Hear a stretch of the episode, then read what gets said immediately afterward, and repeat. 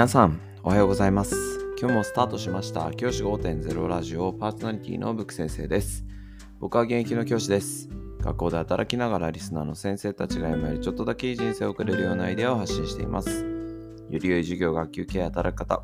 同僚、保護者、児童生徒との人間関係、お金のことなど、聞かないよりは聞いた方がいい内容を毎朝6時に放送しています。通勤の後から10分間聞き流すだけでも役立つ内容です。一人でも多くのリスナーの先生たちと一緒に良い教師人生を送ることが目的のラジオです。今回のテーマは祝ボーナス、ボーナスの使い方、改めて確認しましょうという話をしたいと思います。多くの自治体で今日がボーナスの支給日っていうところが多いんじゃないでしょうか。年に2回のお楽しみということで、ボーナス入ってきて何使おうかななんて考えている先生も多いと思います。そんな今日はボーナスの使い方についてお話をしたいと思います。以前からこのラジオで話してはいるんですけれども、ボーナスってどう使いますかっていうと、僕は自由に好きなものを好きな分だけ買えばいいと思います。普段もらっているお給料とはまた別ですよね。ボーナスっていうのは臨時収入だと思ってもらって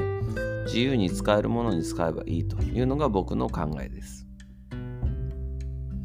このボーナスをですね、当てにするっていうよりは、ボーナスが入ってきたら自由に何に使おうかなって考えられるっていう状況を僕たちは作らなければいけないというふうに思っています。例えば、ボーナスを当てにしたローン返済。これってなかなかやっぱり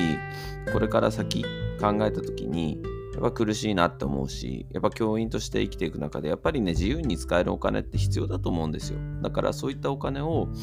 自由に使えるための環境を整えるということも僕は大事だと思っています。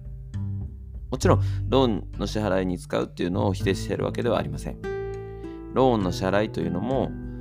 あの家というねあの自分が欲しかったものを自由に買ったわけですからそのために払ってる対価なわけですからそれを否定する気は全然ありません。要は大事なことは欲しいなと思ってるものとか自分が使いたいなと思ってるものことにお金を費やしてほしいっていうことなんですね。で一番良くないパターンとしては生活費が自分の欲しいものというよりは生活費にお金がいっぱいかさんでしまってじゃあこのボーナスで全部支払おう。っていう状態。これは避けた方がいいと僕は思います。その状態はねあまりよろしくないですね。ボーナスはやはり自分にとって自由に使いたいものに使うべきであるというふうに思うので例えば車を買うためのお金にしたりとか例えば自分が楽器が好きだったらちょっといいギターを買ってみるとかね。例えば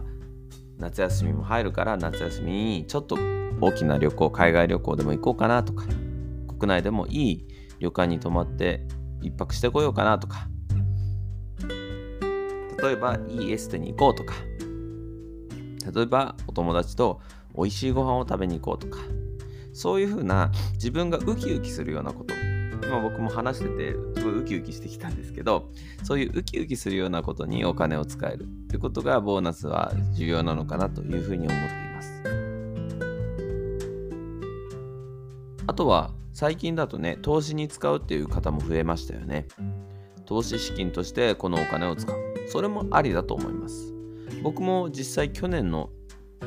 12月に入ってきたボーナスはそのうちの50万ぐらいは